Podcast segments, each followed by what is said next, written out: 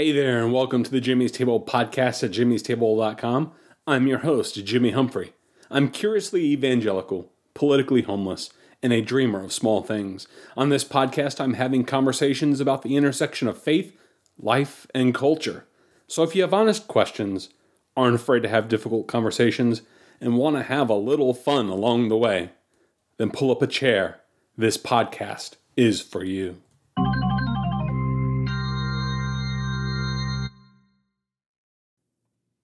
So today's episode 174 of the jimmystable.com podcast, and I'm going to talk about the church that eats together. Before I get into today's podcast, I just wanted to wish everybody a late happy Thanksgiving. Uh, I know it's been a couple of weeks since I've uh, made a podcast. I've not made one since uh, the week of Thanksgiving because I've been busy doing family stuff and eating and hanging out with my family. And then I came back and uh, then I got involved in my hockey league a little bit and playing some hockey and some stuff at church. And, well, you know how the holiday season is. And so it's been a busy couple weeks. And unfortunately, I've just not been able to take the time to record a podcast. Uh, so I'm getting that to it a little late. But interestingly enough, in my absence, uh, my podcast ratings were higher than ever, even though I haven't published any new content in two weeks. I, I don't know what that tells me, other than maybe people want to hear me more when I talk less. But then, how do I do that with new content? I have no idea. That's it's a really weird paradox. I don't know. It seems like a, a scratch I need to itch, but I don't know how to go about doing it. Uh, but in the meanwhile, in the in the past couple weeks, uh, this podcast recently uh, surpassed 12,000 downloads. So, a little milestone. Thank you to all who are listening. I do appreciate you taking the time to uh, pull up a chair, sit down, and have a conversation uh, with me. It's uh, it blesses me that anybody would even bother to listen to me in this podcast. Um, but hey, if you're enjoying the show while you're at it, go ahead over to Apple and Spotify and all the places that you can leave reviews of the jimmystable.com podcast and uh, leave your glowing five star review and say, We want more Jimmy. So, without further ado, let's go ahead and get into today's episode. So, it says in the book of Acts, Acts chapter 2, verse 42 that they were continually devoting themselves to the apostles' teaching and to fellowship and to the breaking of bread and prayer. And this verse is inspiring today's podcast, The Church That Eats Together. And that kind of got me to thinking because it's something that's kind of been a, a major theme in my own personal life and something that I've tried to practice over the years and something that I've hoped to try to incorporate and, and, and, and at least give a, a sense of uh, in this podcast from the very beginning is the importance that we should have, especially as Christians, of actually taking time to sit down and eat a common meal together. And really, this is kind of the idea that's baked in, no pun intended, but of course, you should intend all your puns, so what the heck. It's baked into this idea of uh, breaking bread together. Um, and it's, it's kind of hard to divorce, biblically speaking, the idea of fellowship apart from actually sitting down and having a common meal together. Yet, I would dare say that, especially in the evangelical world in which I live in, that the idea of having a common meal together on a regular basis with another group of believers is perhaps something that, well, you just don't see a lot of because you know a lot of our a lot of our Christianity, especially being Protestant, um, as we are, centers around gathering together at church to get in pews. And while we're sitting there in pews, we look at the people preaching the word and performing song up on stage and we punch our religious clock and we're excited over the sermon that we hear and we're excited over the song selection and the giving of an offering and and we do all those things and we think and feel like we've quote unquote had church. But i can't help but wonder if perhaps that entire concept of having church and it being tethered to preachers, pews, and people in them, that's really the basis of what Christianity is supposed to be about, and yet it is, it is where most of us, if we were to think church and we would think Jesus and we Christianity and the Bible and all those sort of things, we can't help but instantly get this picture in our mind of people with butts and pews looking at preachers and pulpits um, and, uh, you know, that sort of thing. That kind of is where our mind goes. But when we read the book of Acts, as, as important as preaching is, and it talks about they were devoting themselves to the apostles' teaching, but it also says, into fellowship and the breaking of bread and prayer. It was kind of all something that all went together in one giant swirl, in one giant thing. Yet we've broken it up into, if you could look at modern day Christianity and, and evangelical and Protestant circles, to just devoting ourselves to the apostles' teachings and talking about those things. But the idea of fellowship and breaking of bread and praying together and having this sort of continuum of, of life together is kind of uh, something that we think we can kind of do without. And yet, the early Christians we read about in the Bible, it was something that that was the basis of their faith, their sense of community, and their identity as Christians was that of not only devoting themselves to the apostles' teaching, but to the uh, fellowship and breaking of bread and to prayer. But that doesn't really kind of fit our American lifestyle where we like to be able to go punch the religious clock so that we can watch the preacher and the group of performers on stage at the podium and on the platform, um, you know, all while sitting in our pews and looking at the back of each other's heads. And we like that version of Christianity because it's convenient. It's something that we can easily do on an hour or maybe two on a Sunday morning before we go about the rest of our day entirely divorced from everything else that just went on. And you know, we sit there and, and we will judge a church based off how well it performs in the pulpit on Sunday mornings, how loudly the preacher bangs on the pulpit, uh, how lo- how great the song selection is, what sort of atmosphere, and and whether or not we got our seat in our pew in our favorite part of the church, so that we can enjoy the service as as we ought. Um, you know, one of the one of the local churches here in Charlotte that is, uh, well, it's a little bigger than a local church. They're a multi site church in multi cities uh, and that sort of thing. But they talk about how they have this worship experience and they talk about how they have the best worship experience in all of Charlotte and all the area. And they, and they really do put on quite an amazing show and they go through a lot of great theatrics. And the preacher is a very talented individual. And oh my goodness, the, the music that they produce is some of the best music you'll hear it wins awards, and, and other churches pay to, to play their music in their services as well. And it's a really big deal, and, and it's a great production. But that performance and that production and all that goes into the Sunday morning worship experience is entirely divorced from the fellowship and the breaking of bread and to prayer. Yet, for many of us, that's what Christianity is increasingly becoming a performance that we go watch others put on for our religious amusements, our religious sensibilities. But you know, if you really want to have a religious experience, I would encourage you to this. Don't go to some revival service or some great morning, Sunday morning performance, some Sunday morning worship experience. If you want to have a real religious experience, don't go to that stuff. Don't go to the thing that features the sweaty, heavy handed, anointed preacher that is rocking some super worship band in the background while he preaches. Rather, if you want the real religious experience, sit across from a table and break bread with another person and share a common meal.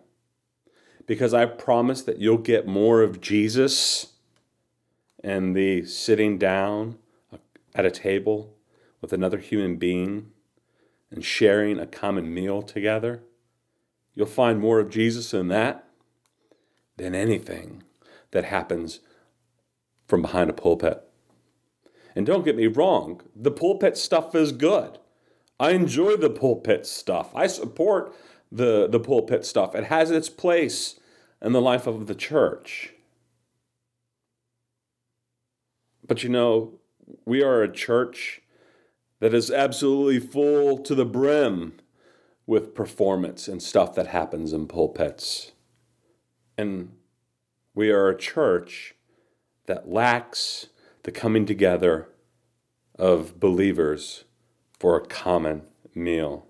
And by common meal, you might sit there and think, oh, well, my church, we celebrate uh, the Lord's Supper every week and, and have communion or, or Eucharist or whatever your particular tradition wants to call it. But when I'm talking about a common meal here, I'm not talking about the, the, the crackers and sip of wine or juice that they serve you at some sort of ceremony in church whose table is barely big enough to do anything more than hold a lunchable sized snack pack version of Jesus. You know, and at the end of the day, I as, as you know, I understand the religious ceremony aspect of it. I understand the efficiency of it uh, and all that sort of stuff, and so I don't mind it to some degree. But you know, when I thought about it more and more, the lunchable snack pack sized version of Jesus that they serve you at a lot of churches is something of a parody of the actual breaking of bread and sharing of a table that we're supposed to have in taking the Lord's Supper together. What we read about in Acts 2:42 is not the table that uh, a lot of especially high liturgical churches preach on a regular basis. I kind of roll my eyes um, at some of these churches when they make a big deal about the tiny little foldable table that they have at the front of in front of a pulpit area uh, in which they you know serve you uh, a, a snack pack size lunchable version of Jesus. And I don't say that to slander you guys. Oh my goodness, please, please don't go there with me. I'm just I'm I'm speaking very hyperbolically for a reason, um, and that is to ultimately contrast what we've reduced the Lord's Supper to from what it should be. And I named this podcast Jimmy's Table, you know, not because it's a food podcast, although sometimes I have talked about food and it used to be kind of a tagline thing that I uh, tried to incorporate every occasion, uh, every now and then into the podcast. But the idea of Jimmy's Table uh, wasn't to make it a food blog or food podcast, although, you know, like I said, I've, I've talked about it some. Um, but the idea of Jimmy's Table is this idea of kind of born out of Acts 242 and, and actually the, the ministry of Jesus, in which we saw that the ministry of Jesus, yeah, he had times where he preached to the multitudes on the sides of mountains and, and, and other open air facilities and places like that. But you know, the most of the ministry of Jesus was centered around simply having something to eat with another group of people. And I think if the church is to be the church and who God has called us to be as a community, we should see that, yes, as great as the Sunday morning show can be, as great as it can be to have a place for, you know, expository preaching and, and, and things of that nature, uh, where we dedicate ourselves to the apostles' teachings as, as we should, um, at the end of the day, it's not the end all be all of of Christianity. And I kind of shudder to think that we've reduced everything in Christianity to the performance of what happens in a pulpit or at a table, you know, on top of some sort of platform for everybody to gawk at. Jimmy's table is borrowing the concept of Acts 2:42 that when God wants to change the world, he doesn't do so through a clenched fist or angry and loud people. Rather, he does so by setting a table for a community to gather around and to share a common meal together.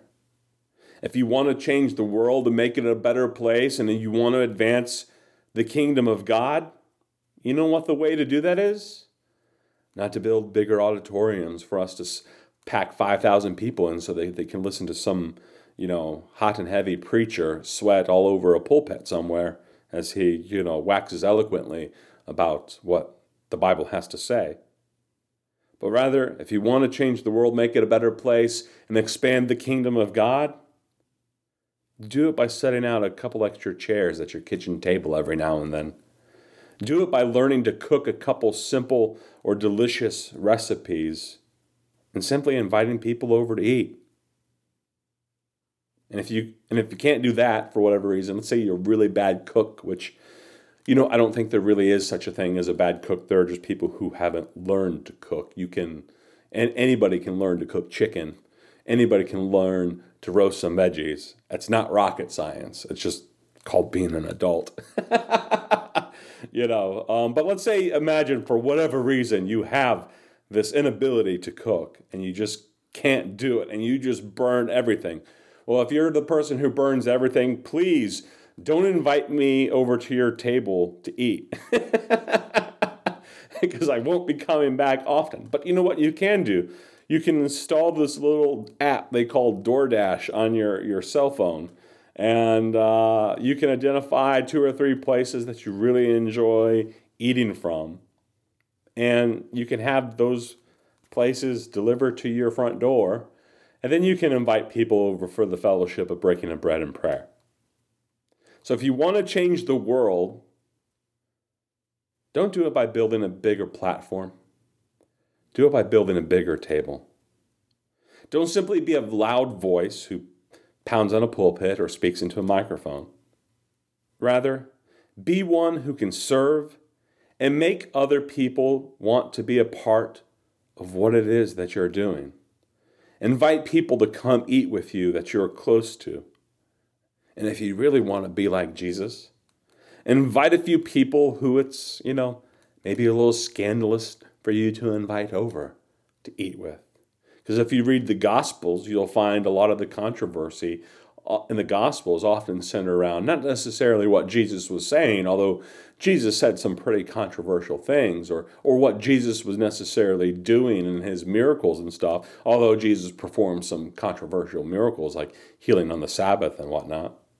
But one of the most controversial aspects of the ministry of Jesus was that there are some people that he would go have dinner with that people were like, you know, you're not supposed to eat with such people. So, whoever it is in your life, whether it's just somebody that's somebody just doesn't like a lot of, or somebody that's a little lonely, or somebody that's a little out of an outcast socially, or somebody that's, you know, out on the margins, or somebody that you just see that just doesn't seem like they have a strong network of friends and family for whatever reason, you know? When you invite, when you when you cook dinner, Invite a few people over who might otherwise not get an invite into some of the circles that you run in. You know, invite some people who are scandalous over for dinner. You know, invite people that make other people question whether they should get the HOA to, you know, maybe intervene in some of your uh, dinners. and say, hey, you know, he's bringing around some of the wrong people to this neighborhood to his house to eat. You know? Invite some people that, you know, others say, should they even be here? Because we don't really like them. Because in doing that, you're practicing Acts 2:42. In doing that, you're engaging in a deeply religious experience. You know, over the years, I, have especially if you're friends with me on Facebook, and you you'll see it on Twitter as well. You know, I war- and I wanted it in a tagline like likes to take pictures and post pictures of food, and you'll regularly see me do that. At least maybe twice a week, I'll I'll take a picture of whatever I'm cooking and I'll put it on Facebook. And and you know, some people might think that I do that out of some sense of vanity, and I'm not going to lie, that probably happens some um, because I do consider myself a pretty good cook and I like to take pictures of my food to demonstrate those artistic skills uh, that I have and. Uh, you know, maybe in hopes that people will notice and be like, hey, that looks really good, and, you know, give me some sort of vain like. uh, but I, I don't really do it for the vanity. It's actually been kind of strategic on my part over the years. The, the little secret is that I take pictures of my food and put it on Facebook and Twitter and Instagram and all those sort of places. Um, not so people can be like, oh man, look at what Jimmy's eating. Oh man, uh, isn't Jimmy a lucky guy? But you know, I do that in hopes that I can, like, kind of whet the appetites of people so I can encourage them to join me one day in what I'm in doing. So that one day when they get a dinner invite from Jimmy, if you know me long enough and you live in close proximity with me, you're probably going to get that invite eventually, or every now and then at least. And you might even become a regular. You'll especially become a regular if you really like my food.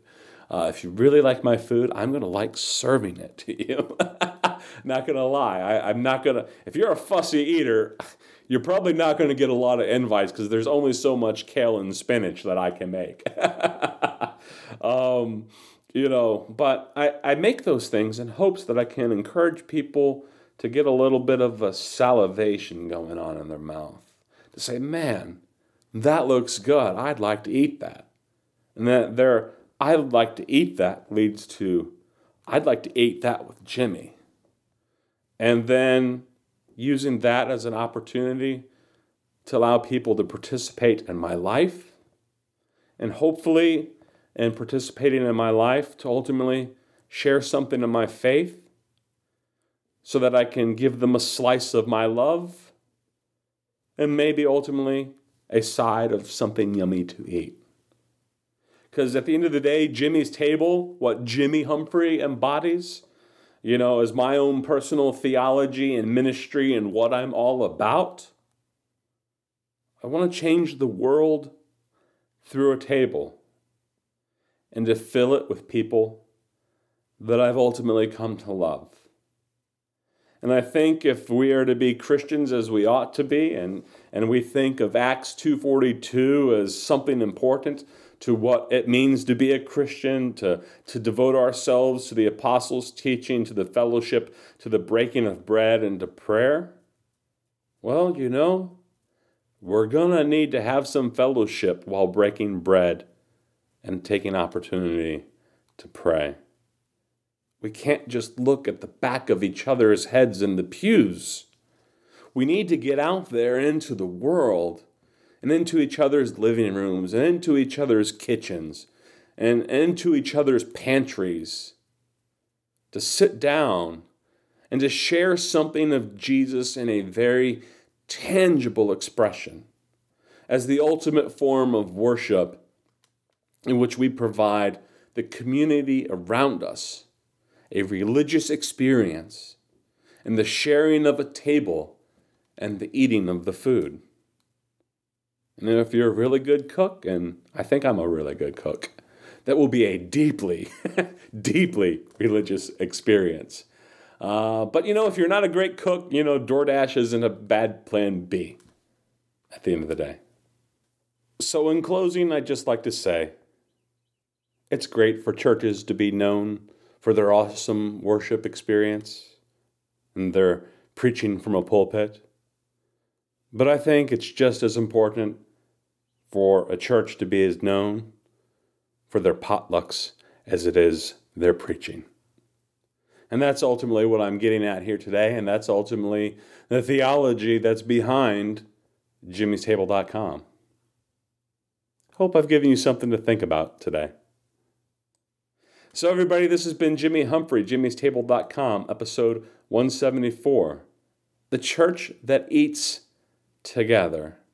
Hope you've enjoyed this podcast, especially, you know, as it is just coming after Thanksgiving and heading into Christmas, a time of year in which we get to do a lot of eating. And I've done my share of eating. I'm sure you have too. But I hope in all your eating, hope in all your dining that you sit there and think, you know, I'm not just going to invite the people that I really super tight with, the, the blood relative types, or the girlfriends or the boyfriends. I'm not just going to invite those people over to eat, but I'm going to use my table as an opportunity to set out an extra chair or two, to invite somebody over that's never been over, so I can share my life, my love, my faith, my hope, and something of the gospel and that process. So, everybody, again, Jimmy Humphrey, jimmystable.com, where I'm having conversations about the intersection of faith, life, and culture. If you've enjoyed this podcast, email me, jimmy at jimmystable.com. And like I said at the beginning of the show, if you hadn't had a chance to leave a glowing five star review yet, go over to Apple and Spotify and, and wherever else you can leave your glowing five star review uh, and leave that glowing five star review and sit there and say, you know, I'd like to pull up a chair and invite somebody else to do so as well, to, to come to Jimmy's table, have something good to eat. Everybody, this has been Jimmy Humphrey, jimmystable.com. Take care, God bless, and have a good one. That's all I have to say about that. That's so right on, man. You said it all.